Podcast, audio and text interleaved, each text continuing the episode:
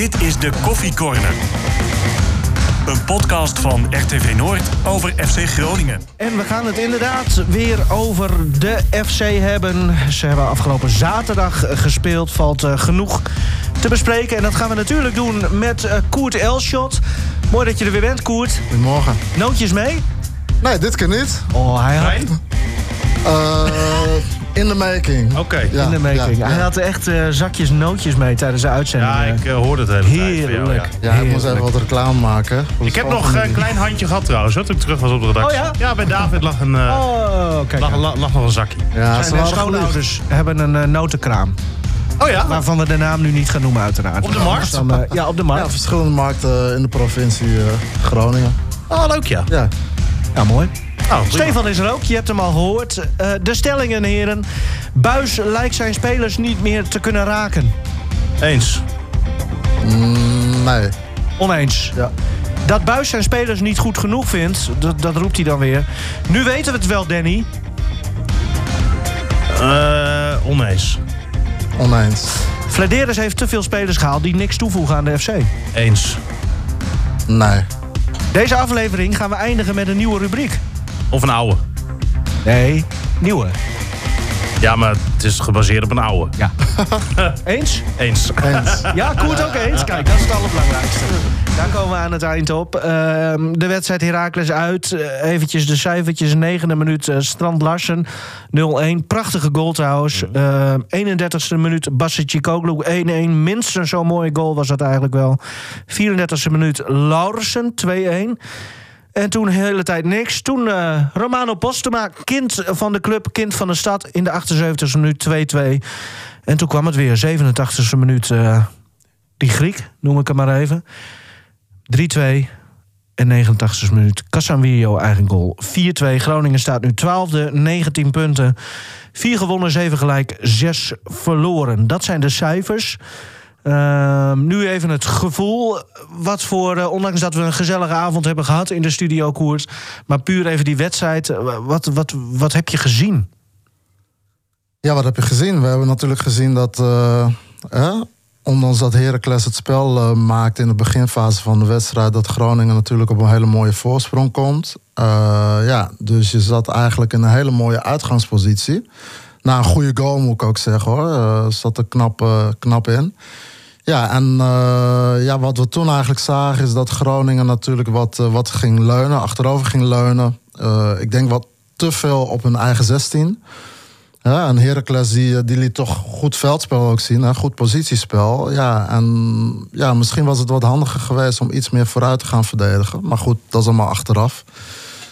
Vanuit een goede uitgangspositie kwam Heracles toch weer goed terug. En ja, het is eigenlijk jammer. En, en typerend was eigenlijk ook wel die 2-2 uh, die zij maakten. Uh, op het moment dat je dan 2 en voor staat. 3-2. Uh, Postema. Oh, zo. Je bekijkt het even vanuit Heracles. Ja, ja. Nee, die overtreding die op Dammers. oh, zo. Ja, ja, ja. ja, precies.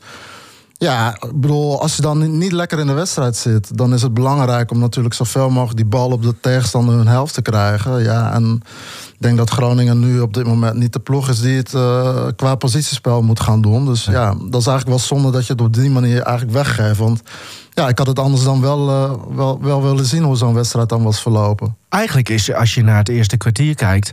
Groningen heeft zichzelf zat echt in een zetel. Ja, En, en, Lekker, dat kan en bijna niet. wa- Wat ik zag toen uh, Groningen op voorsprong kwam... toen werd Heracles ineens gedwongen om het spel te maken. En je zag toen, een minuut of 15... eigenlijk een kopie van wat we vaak bij FC Groningen zien... als ze het spel moeten maken. Namelijk geen idee hebben wat je moet doen. Achterin bij Heracles werd continu die bal rondgetikt... van links naar rechts, van rechts naar links. Dan ging die naar de flank. Flankspeler wist niet wat ermee te doen, dus die werd weer teruggespeeld. En dan eindigde dat meestal in een lange bal en dan kon Groningen onderscheppen. Maar het probleem was, Groningen hielp Heracles gewoon in de wedstrijd... door continu die bal direct weer in te leveren. En op de duur had Heracles een beetje door van hoe, konden we, hoe ze er doorheen konden spelen. Toen ging het lopen en nou, toen was Groningen eigenlijk al best wel rap gezien, vond ik. Ja, maar ik, ik vond dat Heracles ook wel goed onder de druk van Groningen vandaan uh, speelde hoor. Want uh, op momenten. Met dat, momenten, ja, inderdaad. Ja. Ja. Op momenten dat Groningen dus wel goed uh, of uh, pressie zette, zag je wel dat Heracles toch in staat is. ondanks dat ze wat spelers missen, om toch goed veldspel te kunnen laten zien. En dan krijg je opeens bij Heracles ook eh, echt voetbal van achteruit. Hè. Die rente, dat is wel echt een goede verdediger... die ook eh, in de opbouw eh, soms wat prachtige crosspasses, dat soort dingen. Ehm, maar hoe kan het dat... Want wat mij opviel was dat twee goals steeds binnen een paar minuten vielen bij Heracles. Zowel rond die dertigste minuut als in de slotfase nog. Ja, ik vind dat niet des FC Groningen of zo. Nee, maar het leek ook de laatste weken dat Groningen eigenlijk weer een beetje de stabiliteit terug had. Hè. Er werd minder eh, weggegeven achterin. Groningen kreeg weinig goals tegen. De- Er stond wel weer wat daar achterin eigenlijk. Hè. Tegen Excelsior krijg je natuurlijk wel twee doelpunten tegen. Maar nou ja, stond het ook allemaal een beetje anders. Stonden er ook wat andere spelers in. Dus dat hè, nemen we dan een beetje, ik in ieder geval met een korreltje zout. Maar als je dan nu weer ziet, en ook ehm, hoeveel kansen Heracles heeft gekregen. En nou ja, Leeuwenburg heeft echt. Die, die had ik eigenlijk veel meer verdiend. Want die heeft zo'n goede wedstrijd gespeeld. Ja, dat was duidelijk man of the match. Absoluut. Hij was ja, gewoon echt, echt uitstekend. Kun je dat nog één keer herhalen? Ook voor de kop, kun je er nog iets mooiers van maken? Ik heb genoten van Leeuwenburg. Nou, punt. Ja, Dat wordt de kop. Oké. Nee, maar kijk. Ja, nee, we, we- zeggen, reddingen soms. We, we zeggen, ik, nou ja, ik, ja, ik als eerste, als hij er niet lekker in zit, ja, dan, dan roepen we dat direct. Maar als hij er wel goed in zit, zoals zaterdag, dan mag je dat ook eh, zeggen. Want hij speelde echt grandioos. Even ja, over en, die- de- en des te meer zo van, hè, op het moment dat je keeper zo'n wereldwedstrijd speelt... ja, dan moet je eigenlijk zo'n wedstrijd eh Gun je, gun je het Ja, hem eigenlijk ja. ook, hè? Ja, maar ook het hele team natuurlijk. nee, Ik bedoel, eens. Even over de verdediging. Want eh, eh, wa- wat ik dan weer niet snapte eigenlijk... is dat dan nu weer die backs... eh, dat dat te, nou ja, oké, Van Hintem, dat is logisch... Als je kijkt naar de laatste Nou ja, weken. Maar nu, we- nu te zeggen- Wierik dus op de back. Ja, je, je hebt niks. En nou ja, ja, stond daar toch ja, maar wat vonden, we, wat vonden we daarvan? Nou, ik vind hem... Wat, wat, zei, wat zeiden we met z'n allen? Ik Casemiro terug naar het centrum, want dat kan die veel beter. En daar hebben we hem in het begin ook gezien. Doe je dat? Nou ja, dan heb je Dankelui nog achter de hand. Die kwam de tweede helft natuurlijk in. Maar ja, Dankelui is een week uit geweest. Heeft corona gehad. Ehm, nu voor de eerste keer weer bij de selectie. En hij mist natuurlijk ook gewoon niveau Ja. en kwaliteit. Dus je hebt eigenlijk, vind ik, op die rechtsback... je hebt er gewoon niks. Dus iedereen die je er neerzet, is een noodoplossing. Ja, maar je hebt eh, eh, noodoplossingen die nog slechter zijn dan een andere noodoplossing. Nou ja, Te dat- Wierik is toch geen rechtsback? Nee, maar hij heeft daar in het verleden vaker gespeeld dan Casemiro in het heden. Ja, maar ik, ik, ik denk dat de trainer ook liever eh eh, Te Wierik in het centrum heeft. hoor. Want Mhm. je ziet natuurlijk op het moment dat hij ging wisselen... dat Dankelui op rechts gaat spelen. Ja, dat is eigenlijk... Ja, zou de rechtsback van Groningen moeten zijn. Ja, maar wat, wat, wat vind jij? Want jij bent natuurlijk ook altijd rechtsback geweest. ja. Ehm, wat vind jij van Dankelui? Nou ja, weet je, ik denk dat het voor, en dat, het, dat geldt natuurlijk voor heel veel spelers, en met name op die posities zie je vaak dat er weinig wisselingen zijn. Hè? Je ziet op, op de linkerkant van Hintem, die speelt gewoon zijn wedstrijden. Ik bedoel, ja, meestal zijn de backs wel degelijke spelers, zeg maar. Hè?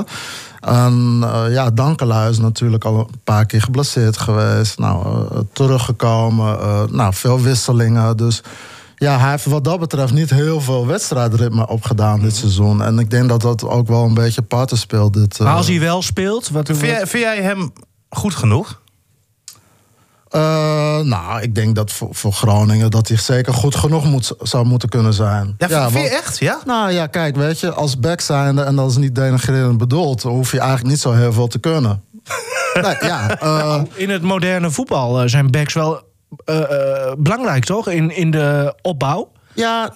Nee, maar ook, ook wel, ook wel toen Koert speelde. Want iedereen riep altijd Koert, Koert, Koert. Dat was alleen maar als jij ging rennen. Ja, klopt. Maar ik bedoel, je basistaak. Als je gewoon aan je basistaak houdt. En dat is gewoon de man voor je houden. En zoveel mogelijk naar de buitenkant dwingen. En want je hebt de zeilen natuurlijk als extra ja, hulpmiddel. Ja, dan, hoeft er niet zo, dan hoef je eigenlijk niet zo heel veel eh, eh, spannends te kunnen. Nou, en als je vanuit die basistaken je ritme eh, hebt. Eh, en vanuit daaruit in het moderne voetbal, wat jullie ook aangeven, eh, toch wel, wel eh, mee opkomt. En het spel eh, durft te maken.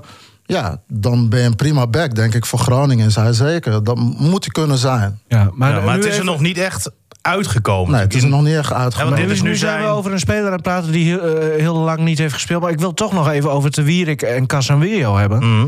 Want eh eh, nogmaals, Buis zei zelf, ja, ik, ik wil minder eh, gaan wisselen, zeg maar. Maar ik, ik vind dat. ik, ik ehm, snap, ja, waarom laat je het dan niet gewoon even nee, zo staan? En ik vind ehm Te Wierik dit seizoen nog niet de Te Wierik die hij was Nee. voordat hij naar Engeland ging. Vorig seizoen was hij ook eh, wat minder. Ik vond hem tegen Heracles ook niet eh, heel sterk. Nou, bij die eerste goal van Heracles al. Nou ja, eh, precies. Maar het lijkt een beetje eh, het Mimicevic-syndroom te zijn. bij Buis. ja. Als hij Buis- fit is, dan speelt hij. Buis zei toen inderdaad over Mimicevic dat, dat hij altijd zou spelen. En ja, op de duur was, stond hij achterhoede. En toen kwam Mimicevic terug van een blessure. En denkt Buis, verrek, ja. En nu? Ik heb dit gezegd.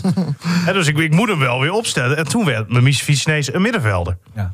Was natuurlijk een noodoplossing. Uiteindelijk ging dat nog wel redelijk. Ik hoop niet dat hij dat met Te Wierik gaat doen. Dat hoop ik ook niet. Ja, nee, maar... Als je naar de selectie kijkt, denk ik dat gewoon als het eh, even heel simpel te Wierik en Casavillo zijn.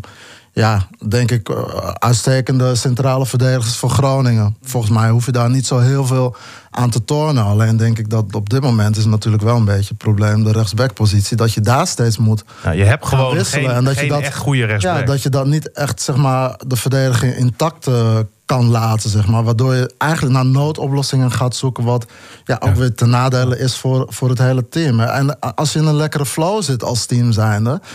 Dan gaat het wat makkelijker hè? Om, Mhm. om wat wissels toe, toe te passen hier en daar. Maar ja, dat is op dit mo- moment nog niet echt zo. Nee, en als we dan verder kijken naar die verdediging. Van Hintem, die speelde het hele seizoen nou, redelijk op, ja, is gewoon hè, degelijk. Ja. op, op linksback. Hij vulde het ehm, naar eer en geweten in, Ja. om het zo maar te zeggen. Maar hij werd twee jaar geleden natuurlijk van Pek Zwolle gehaald. Of van, eh van Heracles, wat was het? Van Hintem? Een van die twee. Een van die twee, doet er ook niet toe. Maar natuurlijk al een wat oudere speler. Werd niet gehaald als een onbetwiste basisspeler. Eerder een, een, een, stand-in. Wat ook wel logisch is, denk ik, op zijn leeftijd. En als je ziet hoe hij die positie in ieder geval aan die linkerkant invult. Er wordt van hem nu zoveel meer gevraagd eigenlijk dan je van hem mag vragen, vind ik. Heracles trouwens kwam niet van. Jawel, nou ja. Eh, want als je kijkt, hè, er wordt van de backs bij Groningen, nu ook weer eigenlijk, kwam er totaal niet uit. Maar er wordt verwacht dat je continu mee opkomt, een keer een voorzet geeft. Dat kan je van Van Hintem niet meer vragen. Ja, en, en daarnaast moet die bal daar ook komen. Eh, Ja. bedoel, want je hebt een aantal keren gezien dat hij wel eh, zeg maar ver op de helft Nee, klopt. op, op- bij Heracles stond. Maar dat die bal dan niet komt. Ja, en Mm. als je dat een keer of vier doet, dan ja. houdt het ook een keer op natuurlijk. En, en hij wordt natuurlijk best wel vaak overlopen. En dat komt omdat die andere spelers gewoon wat sneller zijn. En daar kan hij helemaal niks aan doen, want hij, hij, hij doet er alles voor, hij laat er alles voor. En op en top sportman. Maar je kan denk ik niet meer van hem op die leeftijd verwachten wat er misschien wel verwacht wordt. Ik vond Van Hintem vorig seizoen als linker centrale verdediger best goed. En ik vind hem in de opbouw best goed met zijn linkerpoot. Kan hij best wel een bal verplaatsen. Daar komt hij nu veel minder aan. En je ziet ook als hij nu de bal heeft en een keer een voorzet moet geven. Ja, het lijkt wel of dat die bal van lava is. Nou, ik moet zeggen, tegen Zwolle was hij wel een van de meest gevaarlijke spelers. Toch? Vond je niet? Oeh, heb ik zo niet meer helemaal Nou. helder op netvlies. Een paar goede voorzetjes. Ja, Ik heb die wedstrijd een beetje verdrongen. Dat was, dat was een hele matige pot natuurlijk. Ja, Maar, nee, hij, heeft, ik- hij heeft het inderdaad. Ik weet ook nog de wedstrijd tegen Herenveen bijvoorbeeld. De thuiswedstrijd, hè, die werd toen 1-1. Kwam hij er bij rust in. Ja, en ik, ik, ik weet niet wat hij toen in de rust eh, in de thee had zitten. Maar toen bleef hij maar gaan en bleef hij maar komen. En bleef hij maar die ballen voorslingeren. En dan zie je inderdaad dat hij het af en toe wel kan. Maar ik vind het niet eh, eerlijk om het structureel van hem te eisen. Nee, maar de, de druk komt daar misschien te liggen, zoals jij het zegt, omdat het aan de andere kant vrij weinig gebeurt. En dan heb je eigenlijk al één kant. eh, Ja, die schrijf je al af. Ja, precies. Dus dan, eh, ja, dan blijft er niet heel veel, eh, blijven er niet heel veel smaken meer over. Nee, nee, klopt. eh, maar goed, ja, ik, ik vind nogmaals, ik vind het best een, voor, voor Groningen ook een goede linksback, degelijk. Er valt ei- eigenlijk bijna nooit iets op hem aan te merken, want hij speelt zijn wedstrijden en eh, ja, er gebeuren volgens mij heel weinig gekke dingen aan die kant, eh, wat betreft tegenstanders. Ja. Ja, dat, dat gevoel heb ik ook wel. Ik Ja. weet niet of dat eh, ook echt met feiten eh, te onderbouwen is. Maar het is meer dat je over rechts bij de FC... eh, Ja, maar dat komt omdat daar veel wisselingen zijn. En dan ja, raakt zo'n team misschien ook wat instabieler. Hè? Ja. Maar ja, we hebben het natuurlijk over, eh, net ook, hè, over Casanweo. Die begon ijzersterk dit seizoen. Zij de weg van, nou, het is net of die jongen al jaren in de eredivisie speelt. Dan ga je, en, en, en Buis, hè, zijn stokpaardje, en daar heeft hij ook helemaal gelijk in, is dat hij continu zegt hoe jong deze selectie is, hoe onervaren deze selectie is. En als je dan met een speler die het meest stabiel is, maar nog bijna geen eredivisiewedstrijden heeft gespeeld, gaat schuiven, rechtsback, dan weer centraal, rechtsback, centraal. En middenveld. middenveld inderdaad nog gestaan. Ja, dan is het natuurlijk niet zo gek dat zo'n jongen op de duur wat Nee. gaat wisselen qua niveau. Weet je hoe dat vaak komt? Nou, Ehm, en dat, dat heb ik zelf als speler zelf ook wel ervaren en gezien om me heen. Dat je vaak betere spelers of goede spelers, daar gaan trainers vaak vanuit dat die ook op andere posities eh, eh, een goede plek kunnen invullen. Vandaar dat het ook vaak wordt gedaan, zeg maar, op die manier. En dat vandaar dat, gebeurt- jij altijd gewoon rechtsback stond. Laat hem maar mooi daar staan. Simpele ziel. Nee, maar dat deed je goed. Als, je- als je hebt over rechtsback het van de FC, dan Ja. is Koert Elschot. Koert, Koert, Koert. Ja, Bruno Silva, die vond ik ook erg goed. ja, maar die was beter. Die was veel beter. Ja, nee, maar Ja, die, die ging ook natuurlijk niet voor niets weg. min- minder leuk weggegaan. Die ging niet naar NAC. Nee, nou ja, goed, toen maar. De goede oude tijd. Maar, dat, maar, het is ik snap natuurlijk wat je bedoelt. ehm, wel ook uit nood allemaal geboren. ja. Want Casemiro wordt op het middenveld gezet. Waarom? Je hebt niemand voor Matusiwa teruggehaald. En aan de ene kant kunnen we zeggen... Buis blijft daar maar over doorzaniken... en daar zijn we wel een beetje klaar mee. Zijn we ook wel een beetje klaar, maar hij heeft natuurlijk wel gewoon gelijk. En het is niet zo dat je de eerste vier weken na die transferwindow... er wel wat over mag zeggen. Zegt iedereen, ja, ja, eh, klopt wel. En dan vlak voor de winterstop mensen zeggen, het klopt niet. Nee, want hij blijft gewoon dat probleem hebben. En het is niet gelukt, daarom blijft hij ook wisselen... om daar iemand neer te zetten die daar continu kan blijven staan. Het is met Soeslof geprobeerd, met andere spelers geprobeerd. Maar ja, dan moet Soeslof weer naar rechts, dan weer naar links, dan weer op 10. Ja, hij is gewoon nog steeds zoeken ook naar dat eh, elftal. En hij is gewoon door Flederis opgezadeld. Een half, half elftal. Ja. Nog even, want hij zei het nu dus weer hè, in dat interview. Vertel even hoe, eh, in welk deel van het interview eh, eh, hij daar weer zo opkwam. Poeh, geen Ja, idee. oh, dat ging namelijk over. Jij zei iets over dat het weer vo- voetballend allemaal weer zo lastig ging. Mhm. En, en toen zei hij, ja, maar zie jij dat bij Casanvillo? Toen Ja. zei hij, toen werd hij echt een beetje geagiteerd. hè? Mhm. Toen zei hij, nou nee, volgens mij niet. Hij zegt, nou, dat klopt. En de rest is gewoon niet goed genoeg. Ja. Ja, dat, En, en daarmee doelde hij wel volgens mij ook op de Wierik onder andere. ja. Hè, die daar achterin staat. Maar ja, wie, en, en dat kan je hem wel kwalijk nemen. Wie zet hem daar continu neer? Nou, Buis. denk je dat hij het op de, ik denk niet zozeer dat hij het per se op de Wierik had hoor. Ik, het ging denk, ik, volgens mij meer o- o- over het gedeelte voetballend vermogen. Weet je wel? Eh, laten we eerlijk zijn, Casavillo is de meest technische speler achterin. hè, qua opbouw ook. Dus ja, dat, dat zal ook zo blijven. Maar de Wierik is wat meer gewoon verdedigend ingesteld. Nee, snap ik. Maar er wordt natuurlijk als Groningen opbouwt... continu vanuit gaan dat Wierik dat doet. Want daar eindigt uiteindelijk die bal. Nou, weet je, weet je wat misschien wel, hè? Dat zagen we ook met name zeg maar, in die tweede helft ook. Op het moment dat Groningen toch meer vooruit moest gaan voetballen. Is dat die bal van links naar rechts gaat. Hè? En dan, eh, ja, wat je ook al aangaf, wat meer gebrei. En dan is het juist zaak om toch proberen hè, het middenveld te zoeken, oplossing. Ja, want ik zag- En als dat niet kan, dan hanteer je die lange bal. En we weten voorin, eh, eh, is misschien niet het meest kopsterk. Ja, de Leeuw die kan goed koppen, goede timing. Maar het gaat allemaal naar Strand Larsen toe. Ja, en dan denk ik, ja, dan kan je die bal misschien beter op een leeuw geven. En op het moment dat je dan op de rand 16 of in de 16 komt van de tegenstander, dan is die bal daar in ieder geval. En als je, als je dan op die momenten scherp bent op die tweede bal, ja, dan onderschep je hem daar ook. En dan kan je vanuit daaruit gaan voetballen. Als je niet vanuit achteruit aan het voetballen door. Maar ik vind trouwens de Leeuw over dat koppen... vind ik een betere eh, eh, kopper qua afmaken. Echt als allerlaatste richting Ja, het doel. Dan ja. dat je hem als een soort doorspeel... eh, eh, kopper gebruikt. Ja, klopt. Maar hij heeft wel een goede timing, hoor. Vergis je niet. Ja. Ik, heb, ik, heb hem, eh, ik- heb hem wel vaker zien... Nou, jullie hebben hem ook zien spelen. Maar het is denk ik qua, qua kopsterkte... is hij beter dan Strand Larsen, denk ik. Ja, ja dat blijft Ja, apart, nee, hè? absoluut, ja. Strand Larsen. ja. Dat is toch... Maar kijk, we, we, we, we blijven het zeggen, of ik blijf het zeggen, ik blijf het herhalen met Strand Larsen. Zoals Soeslof die bal voorgaf, zo moet Strand Larsen bediend worden. Wat een goal, hè? Ja, doelpunt, maar, maar dat Ja. is wat hij kan. Ja, maar in de 16 is hij gewoon bloedlenk. En dan is het echt een goede spits. Maar als hij geen voorzetten krijgt, ja, wissel hem dan maar, want dat heeft geen zin. En als jij continu die ballen hoog en lang gaat spelen op hem, ja, is ook gewoon niet eerlijk. Dat is net als dat we jou vragen om een tv-programma te presenteren. ja, dat kan je ook niet. Het zijn vrienden van elkaar, hè, jullie? Ja. Deze heeft hij eh, vooraf bedacht, hoor. Dat weet ik zeker. Nee, Maar hij kwam er namelijk eh, in één keer goed uit. Dus dat vind ik wel knap. Eh, hey, maar dan even die, die, die, ehm, eh, die selectie. Want ja, Buis die, die zegt het in elk interview. Je hoeft hem er vaak niet eens naar te vragen. Nee. Eh, maar als we dan eventjes... Ik heb even zo'n beetje uit mijn hoofd... eh, in drie categorieën. Twijfel, goed en, en niet goed. Ja. Nou, twijfel heb ik staan Laros Duarte en, ehm, en Balker. Maar dat komt ook vooral door de... Die heeft zich nog niet nee. kunnen laten zien. Die, die gaat volgend seizoen natuurlijk pas spelen. Hij hoopt Ja. dit seizoen wellicht nog een paar minuutjes eh, misschien te kunnen maken.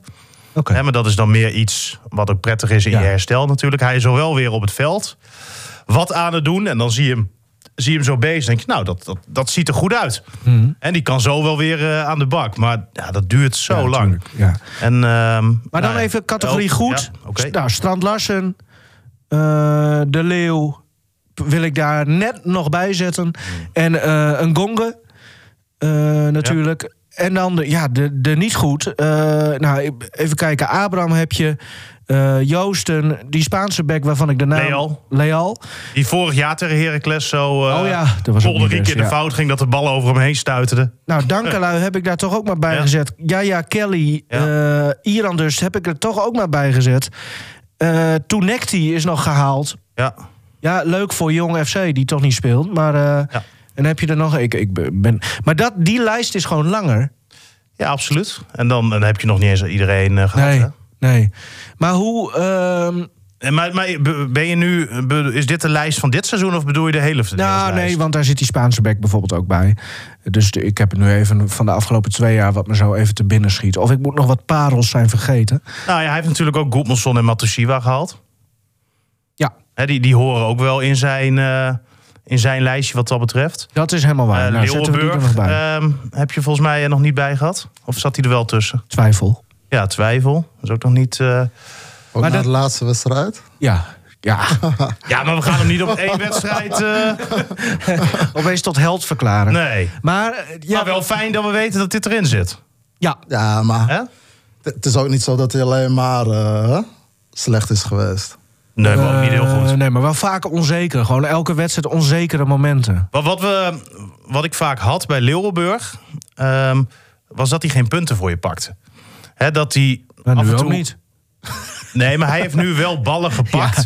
die, ja, punten zouden kunnen opleveren. Ja, ja. En hij pakte wel wat ballen... maar ik had nooit het idee van... hij pakt echt een bal die een andere keeper niet Ja. pakt. ja. En zaterdag had hij ehm, nou, ja, voornamelijk die bal toen het nog 0-0 of eh, 1-0 stond voor Groningen. Dat hij hem eerst te verwerken kreeg, tegen zich aangeschoten kreeg. Mhm.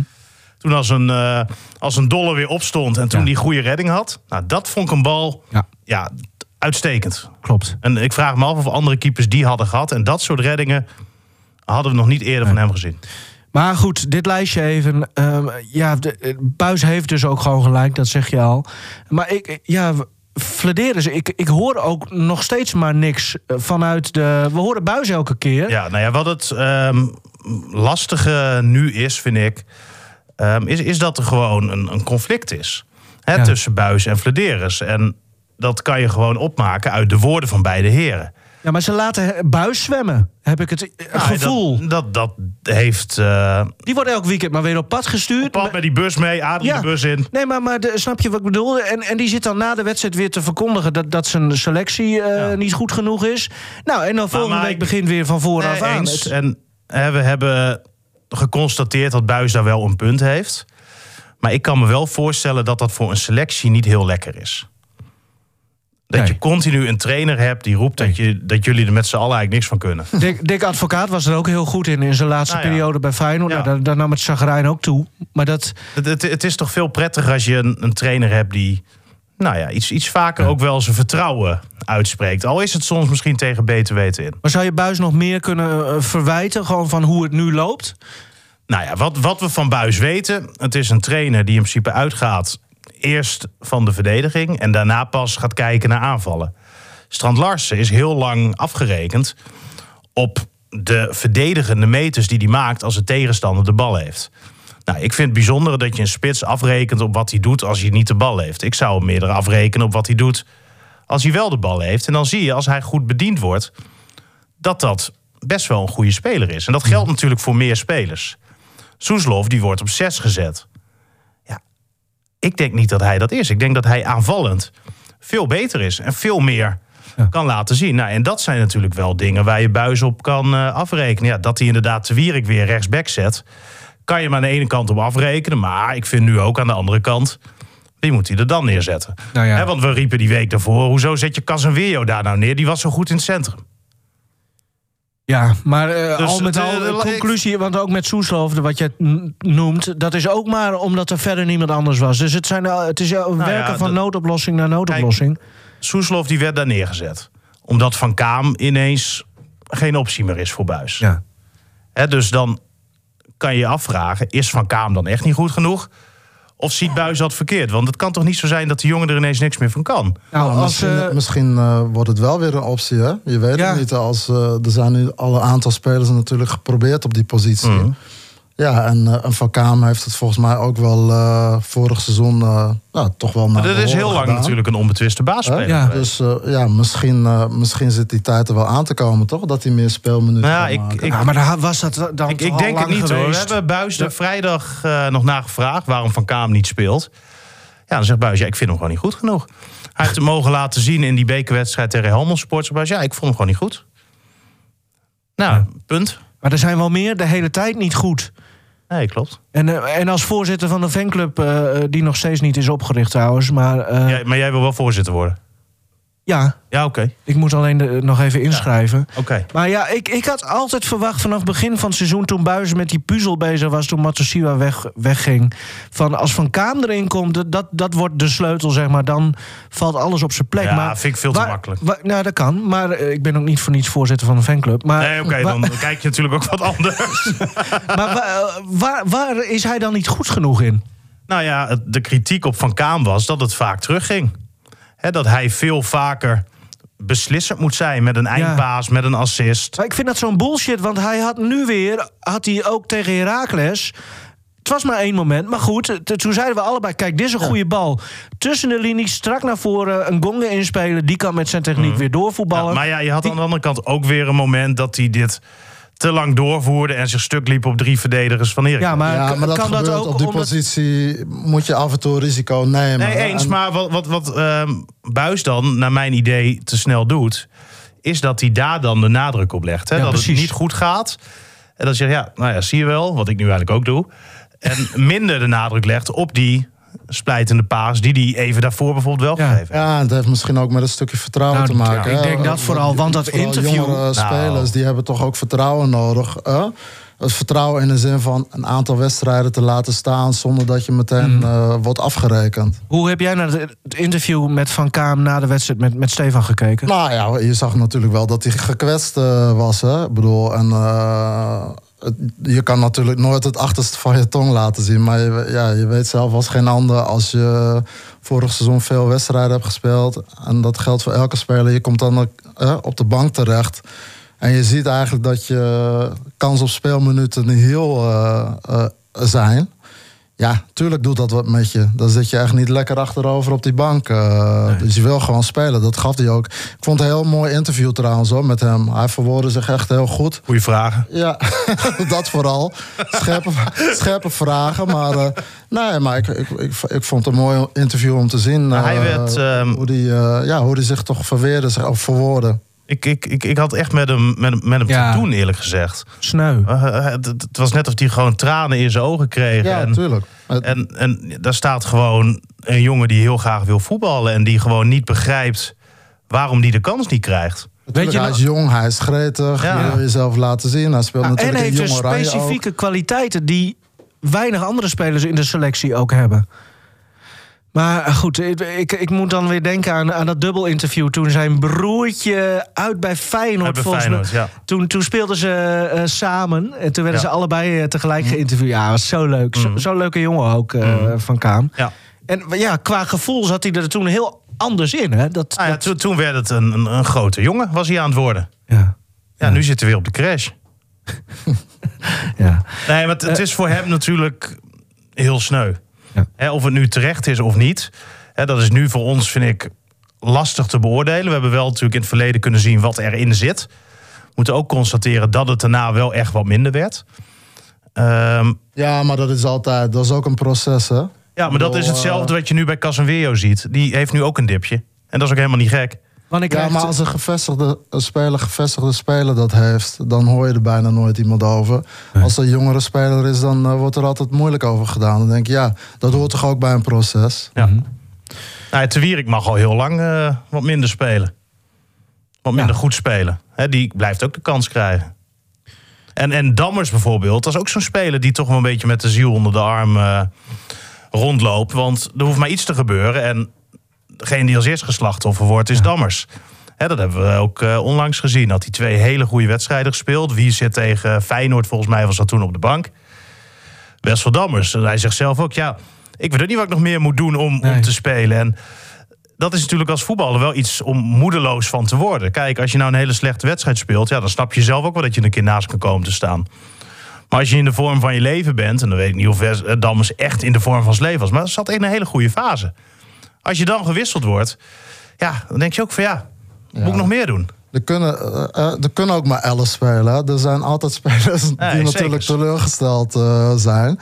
Alleen uh, de teleurstelling verwerken is wat makkelijker als je ziet dat een team goed loopt. Hè? Op Ja. het moment dat jij zelf niet speelt of een aantal spelers spelen, en je ziet dat dat elftal wat staat, een aantal wedstrijden Mhm. achter elkaar goed loopt, ja, dan zit je wat rustiger. Maar als dat niet het geval is, ja, tuurlijk word je dan onrustig en denk je van hé, hey, Maar had je dan niet kunnen staan. eerder bijvoorbeeld hebben we zien dat het voetbal van Groningen nou ja, af, af en toe pijn aan de ogen doet.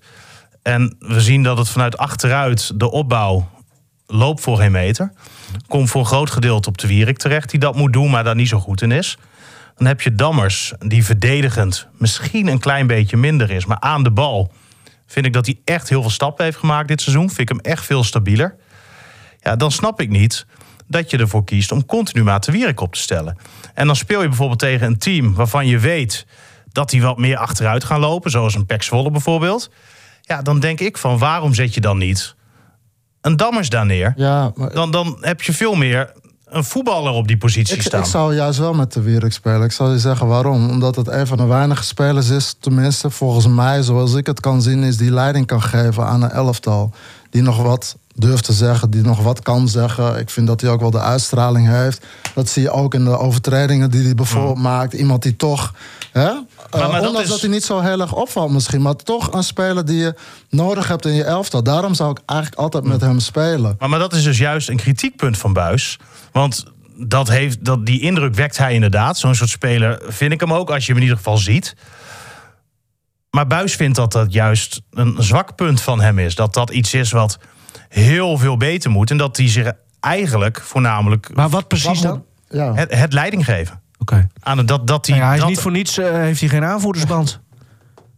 Nee, nou ja, als, ja, nee, maar het goed. is niet zo dat degene die ehm, die aanvoerdersband heeft wel zo'n goede leider is. Nee, Nou, maar ik, meestal zie je dat wel, toch? Ja, maar bij Groningen nu niet. ik bedoel meer, eh, wij hadden hem toch eh, blind kunnen invullen aan het begin van het seizoen als nieuwe aanvoerder. Maar hij, eh Buis die koos ervoor om, om te Wierik die band niet te geven. Nou ja, waarschijnlijk door, dit, eh, ja, door deze Ja, visie dat, dat, heeft hier, dat heeft hiermee te maken. Ja. Ja. Eh, nou was trouwens de aanvoerder er niet, El Ankouri. Nee, Ehm zal wel een goede wedstrijd gezien hebben. Ja, nee, maar weet je, kijk, we zitten allemaal te zeuren op El Ankouri. eh, ja, er hangt ook veel negativiteit omheen. Eh, ook wel deels wel terecht, eh, denk ik. Eh, en, en dan zie je vooraf van, oh, El Koeri er niet bij. Nu, nu, nu gaat het lopen. Nou, Liep ook niet. Dat liep totaal niet. Nee. dus. Nee, maar goed, dat, dat zie je dan ook weer vaak. Hey, eh, even over richting volgend seizoen dan. Ehm, nou ja, we, vorige week hebben we het ook al besproken. We vermoeden dat Buis er gewoon niet meer bij is. Ik kan me Eh. niet voorstellen dat dat nog goed komt. Nee, en of, of hij nou gelijk heeft of niet. Ik denk dat het voor een team is het vaak ook goed om, om gewoon ook weer vers bloed voor de groep te hebben staan, toch? Na, na een jaar of drie, vier, vijf, hooguit. Nou ja, ik weet ook niet wat zijn eigen intenties zijn, of die wil blijven Nee. of niet. Maar eh, kijk, een trainerswissel, dat is ook inherent aan het voetbal. Ik vind dat hij het nog best lang volhoudt, hè, vier seizoenen. Ja. Ja. Ik, ik weet niet of die nog blijft, wat, wat de intenties van de club zijn en van hemzelf. Maar goed, dat maakt ook niet uit. Het is ook niet altijd zo dat een nieuwe trainer het maar even doet. Hè? Eh, dat hangt Nee, natuurlijk klopt. ook van de selectie zelf af en van de Ja. spelers. Zijn ze in vorm, vorm of niet? Zijn eh, niet te blessuregevoelig? Zijn alle posities op een goede manier ingevuld? Dat hangt met zoveel verschillende factoren samen. En eh, kijk, we moeten ook niet vergeten, en dat hebben we al, al vaker gezegd natuurlijk, dat de eerste seizoenshelft was natuurlijk ook niet makkelijk. Zo op het einde, spelers weg, weer nieuwe spelers toepassen. En ik denk ook, volgens mij, ja, denk ik dat het belangrijk is dat het binnen de club gewoon rustig is op dat front. Zo van, hé, hey, laten we het de tijd gunnen, weet je wel. Want iedereen is misschien heel erg gefocust op... hé, hey, linker rijtje, we moeten Europees voetbal Maar Nou ja, de leiding vooral, Maar- inclusief Lederes. Ja, maar misschien moet je dat gedeelte juist... en ik snap het wel hoor, je hebt te maken met begrotingen, et cetera, et cetera. Maar misschien is het goed om dat gedeelte gewoon even los te laten. En eh, ja, de tijd te gunnen, zeg maar. De eerste seizoenshelft zit er bijna op. Nou, en de tweede kan iedereen weer herstellen. En dan kan het ook zomaar weer anders zijn, hè? Ik bedoel... eh, Seizoen is maar nog lang. het is Ja. natuurlijk geen vrijwilligersinstelling. nee, Het is, dat- we hebben het dat- over topsport. Er moet, er moet natuurlijk gepresteerd worden. Klopt, maar je hebt wel- wel met mensen te maken. Het zijn geen robots, hè, die zomaar ja, druk even op een knop en eh, ze doen wat jij wil. Was het maar zo makkelijk. maar er zijn ook een aantal eh, dingen gebeurd natuurlijk eerste seizoen zelf... waar- waaruit je kan zeggen van... hé, hey, Mhm. ja, dat speelt een rol waarom, waarom je nu niet op de plek staat... waar je graag zou willen staan. Ja, maar, maar dan, dan vi- misschien een beetje gewetensvraag. hè, Maar jij Mhm. zei vorige week van... ik denk dat deze selectie goed genoeg is om in het linker rijtje... dus eigenlijk om hè, play-offs te bereiken. Eh, nu zeg je eigenlijk van... misschien moeten ze die doelstelling wel loslaten. Nou, ik heb niet, ja, maar ik heb niet gezegd dat, eh, vorige week van... Hey, de doelstelling moet zijn linkerrijtje. Ik heb gezegd dat kan, ja. Ja, maar jij- jij- kan, kan het halen, Ja, ja. Het ja. kan nog steeds. Ja. Ja, Als iedereen fit is en je komt weer in de flow... Hè, dan kan het maar zo gebeuren. Maar bijna iedereen is toch fit? Je hebt nu alleen eh, tegen eh Heracles balk. Maar ja, daar houden we eigenlijk het hele seizoen nog in rekening mee. Dus die moet je eigenlijk niet eens meer meetellen. Ja, maar fit, onder fit schaar ik ook mentaal fit. Hè? Dus eh, dat mentale gedeelte, als je een keer twee, drie wedstrijden achter elkaar wint... en, en, je, en je komt in zo'n eh, positieve spiraal terecht... dat, je, dat je als team zijn ook gaat groeien. Dus niet per se eh, als individu dat je één of twee spelers hebt... die het ineens op hun heupen heb- hebben, zeg maar. Maar gewoon als team zijn dat er eh, bij wijze van acht, negen spelers zijn... die het gewoon echt hebben, zeg maar, gezamenlijk. Maar ik, ik ben altijd van het optimisme. Maar eh, we hebben eh, Gudde eh, geïnterviewd na de wedstrijd in de uitzending. Ja. Natuurlijk vanwege de, de nieuwe coronamaatregelen... En, en het vermoeden dat stadions nog langer leeg blijven. Dus financieel nog langer flinke gevolgen voor de FC. Dus, en dan denk ik even aan volgend seizoen. Ja, qua selectie... Wat, wat ga je halen? Krijg je straks weer allemaal eh, spelers die ooit een keer misschien goed genoeg zijn, maar nu nog van het niveau Kelly en Ja, dat- allemaal dat- geblesseerde Dat, spelers? dat moet je niet doen. Wat? Weer allemaal jonge spelers aan. Nee, Dat maar- heb je nu gedaan. Ja, maar de mogelijkheden die, die, die, die zijn er toch ook bijna niet financieel om gewoon direct een echte directe versterking te halen. Ja, dat dachten ze bij Feyenoord ook. Wat? Dat die mogelijkheden er niet waren. Hè, die halen ook ineens een trouw erop. Je moet ook gewoon een beetje goed scouten. Ja. En, en er lopen echt wel voetballers rond die wat kunnen. Maar je moet ze wel zien en hier naartoe kunnen halen. Ja, maar is, nou ja, even een voorbeeld Bangura. linksback. Ja, Die- en je moet misschien je nek uit durven te steken en een keer gewoon wat betalen. Ja, nou precies Want als dat. jij wel 2 miljoen euro voor een Abraham betaalt waarvan je nog helemaal niet weet wat eruit komt. Kan je dat dan in deze situatie misschien niet beter investeren in een speler waarvan je weet dat je iets meer kans hebt dat hij er direct of in ieder geval wat sneller staat? Want het is toch wel lachwekkend dat je nu een jongen hebt die eh, precies een jaar geleden uit eh, Scandinavië hebt gehaald. 2 miljoen euro voor betaald. Dat is echt een gigantisch Voor bedrag voor zeker, ja. En dat kan je ehm, Abraham natuurlijk niet kwalijk nemen dat dat voor hem is eh, betaald. Want hij kan hier gewoon naartoe. Groningen doet dat natuurlijk allemaal zelf. Maar als je toch gewoon heel simpel kijkt. Wat hij tot nu heeft laten zien. En dan kan het honderd keer een talent zijn. Honderd keer een aankoop zijn die gericht is op de toekomst. Maar dan moet je misschien toch even iets anders met je centjes omgaan af en toe. ja. En, en misschien... Dat is het risico van investeren. Je weet natuurlijk op het moment dat je zo'n speler ziet, of hij wordt gescout of wat dan ook, ja, waarschijnlijk was hij goed. Hij hè? stond Want op veel lijstjes volgens ja, mij. precies. Dus dat is altijd het risico van, investering die je doet. Voor hetzelfde geld was het er wel uitgekomen. En misschien komt het er ook nog wel uit, hè? Wie zal het zeggen? Het is al nog niet eh, gezegd dat het er absoluut niet in zit. Maar Nee, maar we kunnen wel concluderen dat het Ja. na een jaar nog echt geen reden heeft opgeleverd. Nee, maar voor hetzelfde geld, je noemt net een aantal spelers die het wel eh, goed hebben gedaan, hè? die wel door zijn verkocht. Dus ja, dat, daar ligt altijd een risico in. Hè? Mm. We hebben geen glazen bol. Ja, het goed te praten. Nee, zo, zeker maar, niet. Zeker niet. Dat, is maar, gewoon... maar wat, ik, wat ik meer zeg, ehm, en het is natuurlijk in het verleden ook verkeerd gegaan. Hè? Dus ik weet niet hoeveel geld voor Femi bijvoorbeeld betaald. Was ook een miskoop, eh, puur zang. Wel een aardige jongen. Wel een aardige jongen, absoluut. En, en, en, en dat gebeurt ook soms. Hè, maar het enige wat ik wil zeggen is... als je als Groningen zijnde zoveel geld uitgeeft... is het misschien prettiger als iemand al iets meer wedstrijden... op het hoogste niveau heeft gespeeld. Dat je iets beter weet eh, wat er misschien ook in kan zitten. En dan is het gokpercentage wat kleiner... dan als je dat bij een jeugdspeler doet... die, nog, die slechts een handvol wedstrijden op het hoogste niveau heeft gespeeld. Ja, ja zo'n ervaren speler kan ook geblesseerd raken. hè? Het, het, het, is- het blijft koffiedik ja, kijken. Is, is- ook ja. zo. Maar nou ja, ik, ik vind het tot nu toe... ehm, en als je, helemaal als je kijkt, de situatie waarin Groningen zit... Hè, we hebben de hele laptop-scouting eh, momenteel eh, draaien daar op Corpus. Ja, het is niet best. Is dit een conservatieve opmerking, eh, Stefan? Nee, het is toch gewoon een feit. Ja. Nou, eh, leuk, gezellig zo die feestdagen in. Prachtig. FC doet het goed, gevoel is goed. Morgen lekker naar Alkmaar, zin in. Eh, ja, Ja. waar trouwens, eh, ik heb gehoord, ik heb nog even nagevraagd bij de KNVB. Als je uit bij AZ wint, als FC Groningen zijnde, kun je geen drie, maar vier punten verdienen. Oké, Hey, kan En dat nog zou- winnen. Ja, want En hoe zou- zat dat precies? Nou, die weddenschap? Koert en jij hadden een, eh, een beetje haantjesgedrag vorige week. Heracles uit en AZ uit. Koert zei vier punten, Stefan zei Nul. nul Of één, of één, zoiets. denk ik. Ik weet het niet meer precies. Eh, Had er niet heel veel. hebt gewonnen in ieder geval. ja, eh, een, een flesje rood, hè? Ja. Heb je het mee, eh, Koert? ik heb hem niet mee. Ik, ik ben benieuwd waar hij mee gaat komen, wat hij graag wil hebben. Oh, ja. Wel onder de 10 euro, hè? ja, gewoon een flesje rode wijn. Kan mooi in het wijnrek. Ja, is man... eh, Nootje, misschien een nootje Koop erbij. maar zo'n Nog, eh, nog een paar nootjes. koop maar zo'n Zuid-Afrikaanse wijn uit, eh, uit zo'n kartonnen... eh, Zo, hij had zo'n pak. met zo'n kraantje. Ja, ja. heerlijk. Kunnen best verrassend goed zijn, hoor. Ja, Ja, is dat zo? Dat is prima. Oké.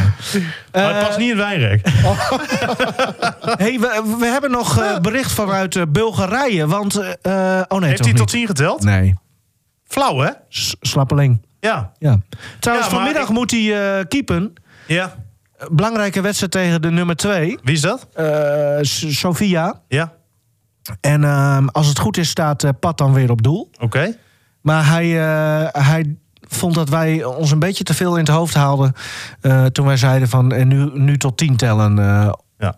Nou, dan spreken we nu af, want Sergio die luistert natuurlijk eh, altijd. ja. Eh, elke week dat hij het niet doet, gaan wij de aflevering daarna een geheimpje over hem verklappen. Oeh. Oh, hij belt direct.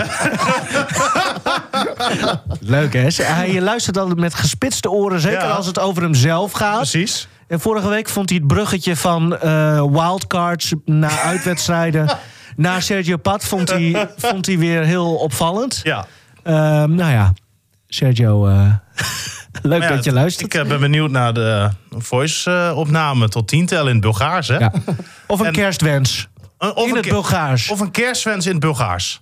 Dat, dat moet er wel, eh wel uit dat, weten dat, te... Ja. dat doet hij wel. En dan, Makkelijker dan tot tien tellen. ja, maar daar mag hij ook de hulp van de familie eh, Ja. bij inschakelen. Ja. Dus misschien dat zijn dochter dan een eh, Bulgaarse kerstwens kan eh, inspreken. En dan zegt Sergio, mooi, op het eind. Hè? Dan zoiets. Dat moet niet altijd moeilijk zijn. Wel leuk trouwens, want hij sprak vorige week eh, een, ehm, een soort stemadvies in voor eh, Groningen van het jaar. En dat deed hij natuurlijk voor zijn Onno. vriend van, eh, van Kids United, Ja. Onno Kukler. En die werd het ook. Ja, mooi hè? Dus misschien dat Sergio daar zijn steentje zelfs wel aan bij heeft gedragen. Ja, mooie, mooie winnaar. Het, het was echt bizar spannend trouwens. Maar ik, gun, ik, ik gun het Onno echt, echt, echt van harte. Als je ziet wat hij heeft opgebouwd. Mhm. En dat is allemaal natuurlijk begonnen met zijn eigen zoon Sandro. Die kon volgens mij nergens terecht. Nou, toen heeft hij dat hele Kids United opgericht. En als je ziet hoeveel kinderen daar nu wekelijks naartoe kunnen. Echt heel mooi. Wekelijks ontzettend veel plezier hebben met z'n allen. Ze gaan af en toe met die spelersbus van FC Groningen naar uitwedstrijden. Dan gaan ze eerst wat eten bij die McDonald's, hè, want dat is dan hun sponsor. Ja, dat is toch geweldig. Ja. En zo'n man die doet dat om zijn zoon te helpen. Dat Mhm. zijn zoon het mooi heeft. Daar is dat natuurlijk allemaal uit ontstaan. En nou ja, dan vind ik het zo mooi dat zo iemand een keer op zo'n manier in het zonnetje wordt gezet. Ja, terecht, Eh, heb jij ja, wel eens toch, wat met- want- met Kids ja, United ja, gedaan trouwens? Absoluut. De beginfase nog. eh, welk jaar was dat? Nou, in ieder geval, ik speelde nog voor Groningen. Dus kan je Oh, nagaan, ja. dat is al een tijd geleden. Dus des te mooier dat hij nu deze prijs ook eh, heeft gewonnen. Want ze doen, het zijn echt hele lieve mensen. Ja. Mooie, warme familie. Dus ik ben heel blij voor ze dat het... eh, ja. Wat heb je dan gedaan dan toen? Nou ja, ook, eh, wat was het, ambassadeur. eh, Oh. ja. Kijk aan. Mooi man. ja, dat was echt een prille fase toen nog. eh, dat, ze, dat ze net begonnen waren. Ja. En nou ja, als ik dan zie in de loop van tijd wat ze allemaal hebben opgebouwd en hoe groot dat is geworden. En vooral hoeveel plezier kinderen daaruit Ja, hebben precies. gehad. En samen met hun ouders natuurlijk. Hè? Want er is nogal wat dat je dat je, je kind nergens, Mhm. niet overal kan plaatsen natuurlijk. Ja.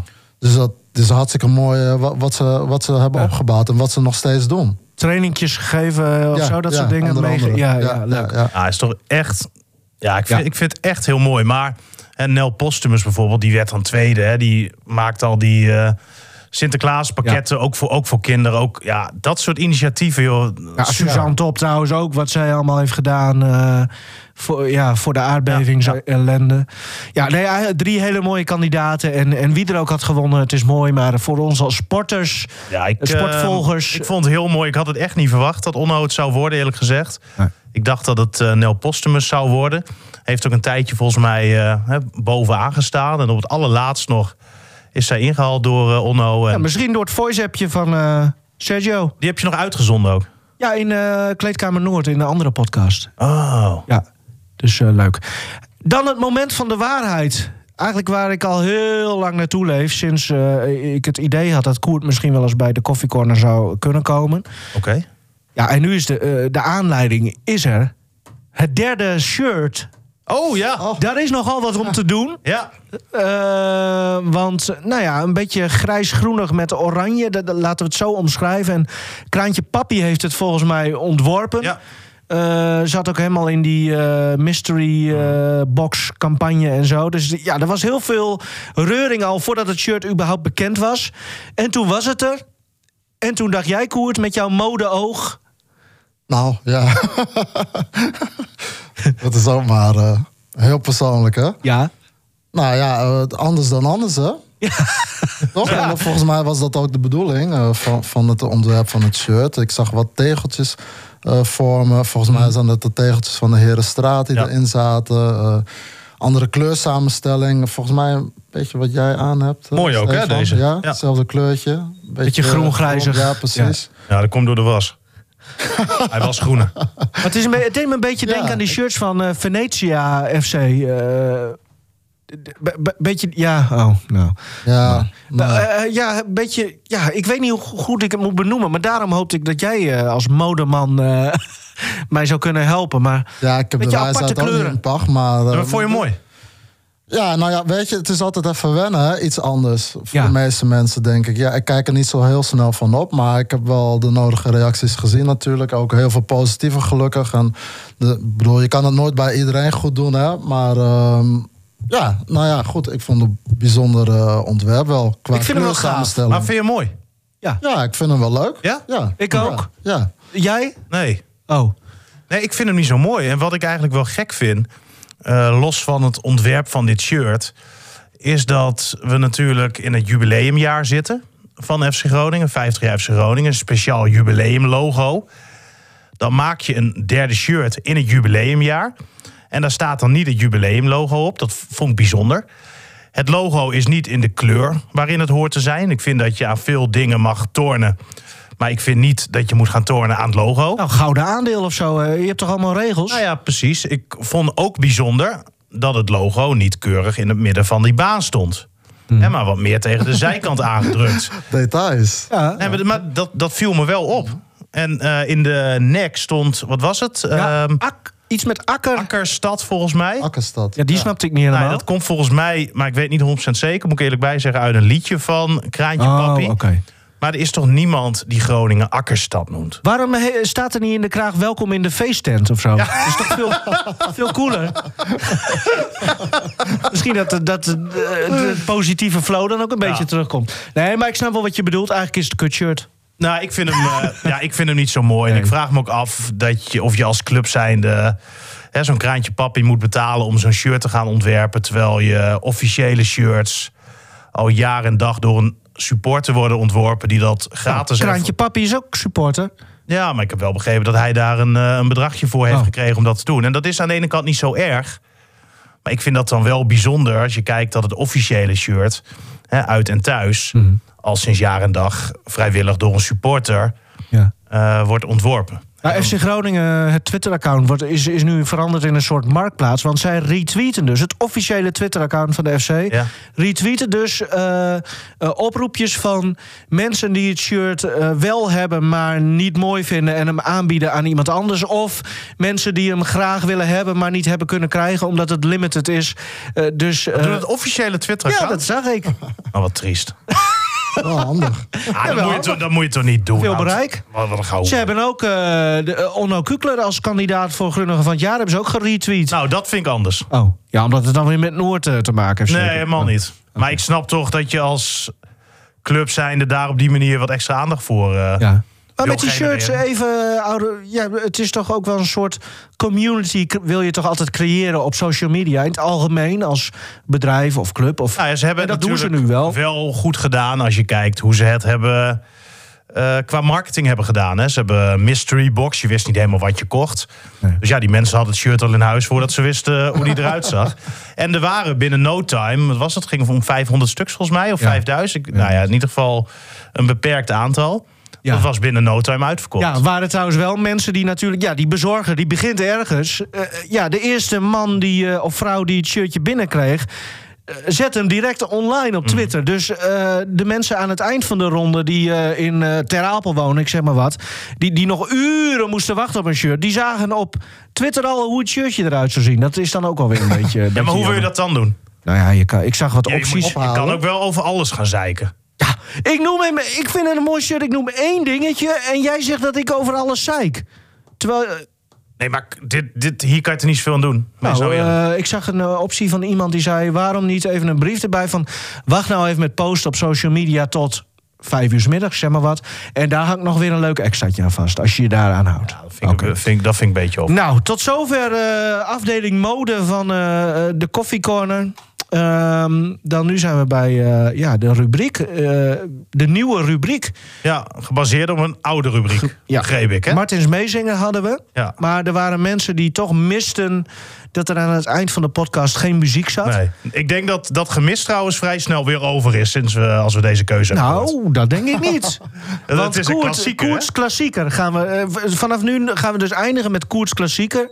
Als je het ermee eens bent, Koert. Want Ja, best we beginnen nu, maar dat betekent Ja. ook dat we elke aflevering een nieuwe eh, moeten doen. Oh, hè? dus je moet creatief zijn. Ja. Ja, maar dat ben jij. Nou, goed.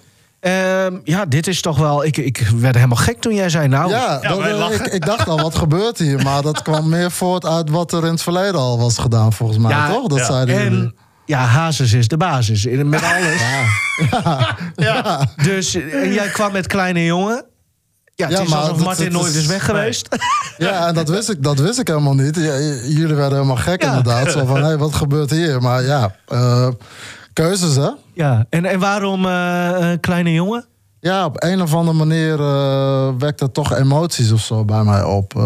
Ja, André Hazes, de oude, die is onbetwiste nummer één. eh, Nederlandse zanger. Dat, daar zou nooit iemand aan, aan kunnen tippen in mijn optiek. Hij heeft zoveel mooie liedjes geschreven ook. Met zoveel passie en zoveel... Ja, weet je, als je hem hoort zingen, dan voel je het ook echt. Soul is het eigenlijk. Ja. Ja. Dan voel je het ook echt van binnen. Tenminste, dat heb ik wel. En heel veel anderen met mij denk ik ook. Mhm. Dus dat is, eh, ja, dat is iets wat je, wat je iemand niet aan kan leren. Dat, zit, dat zat gewoon in hem. En ja, vanuit, vanuit dat eh, punt eh, ja, is, dit, is dit liedje bij mij naar voren gekomen als nummer één. En ben jij zo'n sentimentele lul? Ja, eigenlijk best wel. Ja, Dus- wel Wij wel. hebben Marten die wel eens huilend gehad Ja. als er weer zo'n liedje Oh, was. ja? Maar echt hoor, dat ging hij vertellen. en dan begon ja. hij te huilen. Omdat Ja, er iets... maar dat kan me wel voorstellen, want dat, doet, dat roept wel iets in je op. En helemaal, hij, hij zong altijd over het leven, weet Ja. je wel. Wat echte dingen die zijn gebeurd. Eh, en je hebt natuurlijk ook heel veel zangers en zangeressen die zingen over iets, maar daarvan weet je, hé, hey, dat heb jij nooit mee kunnen maken. Dat is gewoon om te scoren. Maar bij André Hazes was het gewoon, ja, die had dat ook echt meegemaakt. En dat voel je gewoon ook. Ah, ja, Ja. Meer kunnen Mooi. we er niet Nee. over zeggen. Prachtig eh, verwoord. Dank voor deze keuze, Koert. Eh, hoe is het even deze week, want feestdagen en zo. Wat gaan we nou nog doen, eh, Stefan? Ja, we moeten nog een eh, kerstaflevering opnemen. Maar de vraag was even, Koert, wa- wa- wanneer kan jij? Oh ja. Oh, nou, dat gaan we dan buiten. Ja? de- maar dat, dat is het plan dus, en doen we dan nog? een moment van de week of dan ook niet? Oh, sportmoment van de week. Ja, ja. Ah, ja. Wat, wil je, wat wil je nog kwijt? Zo, grote Ja, leuk. ogen ineens. Ja, ja, ja, ja, ja, ja. Nou, het ik weet niet of ik het 2 in 1 moet noemen. We hebben het eh, zo net eigenlijk heel weinig over gehad. Nog natuurlijk over die overtreding van, van, op Dammers. Maar eh, eh, Liverpool-Tottenham. Ja. Heb je gezien? Ik Robertson, overtreding op Royal. Die scheidsrechter die geeft gewoon geel. Hè? Maar ja, ja, VAR natuurlijk erbij. En als je zag hè, die overtredingen dan in vergelijking met in Nederland. Ja, bizar. Die, eh, Biedermeijer vond het trouwens ook eh, een foute beslissing, hoor. Ja, zei Ja. hij inderdaad. Dammers had Ja. gewoon... eh, dus de goal had ook afgekeurd. Ja, ja. Wat ik absoluut. trouwens wel heel raar vond van Buis na afloop... dat die Dammers erop aansprak eigenlijk dat Ja. hij niet bleef liggen. Dat vond ik Ja. ook. Dan denk ik van, dan wordt er een overtreding op je gemaakt. Het was helemaal niet zo dat het toen al een 100% kans was. Heeft de jongen waarschijnlijk best wel wat last van zijn enkel. Ja. Staat op. Probeert nog weer mee te verdedigen. Ja, dat die andere verdedigers het dan verprutsen, kan hij natuurlijk niks aan doen. Maar dan denk ik, kom op. Laat, laat Ja. nou niet eh, de basis worden. Je krijgt een tikkie en je blijft liggen zoals we inmiddels bij Soeslof continu zien. ja, plus daar hadden we het ook over. eh, het ma- had bij deze VAR dus niet uitgemaakt. Want die, die hadden het, waarsch- ook al was Dammers Ja. blijven liggen... Precies. die zaten alleen naar buitenspel te kijken. Ze herhalen het wel zes keer op tv, hè, die overtreding, maar er nog niks mee doen. Ja, ik vind het schandalig eigenlijk. Ja. Nou, eh, we eindigden zo mooi met Hazes en nu Ja. komen we hier weer op. Laten we gewoon Hazes gaan draaien. Ik zat al even te wachten. Koert met een klein traantje. Deze week dus nog een, eh, een eh, kerstaflevering. En daar nemen we uiteraard AZ uit. Ook in mee. Waar mag- misschien FC Groningen wel vier punten weten verdienen. En dan moet Stefan alsnog een flesje wijn aan Koert geven. Kleine jongen. André Hazes. Hoi.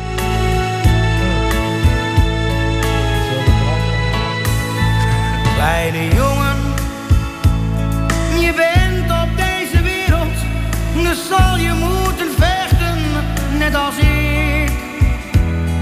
kan het weten, het leven is niet makkelijk, er is tegenspoed op ieder ogenblik. Kleine jongen, er zijn veel goede mensen, maar slechte zijn er ook. Helaas, het is waar. Je moet maar denken dat jij straks gaat beseffen dat eerlijk het langste duurt.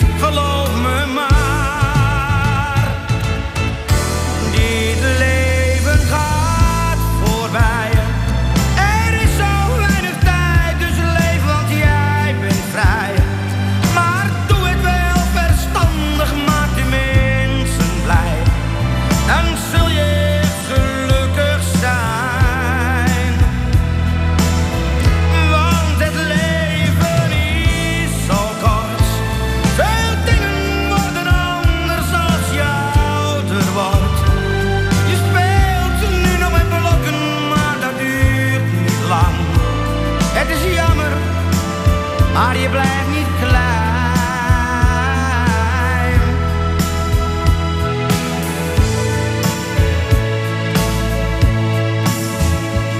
Kleine jongen, op school al zul je merken dat alles draait om cijfers en om macht. Zo is het leven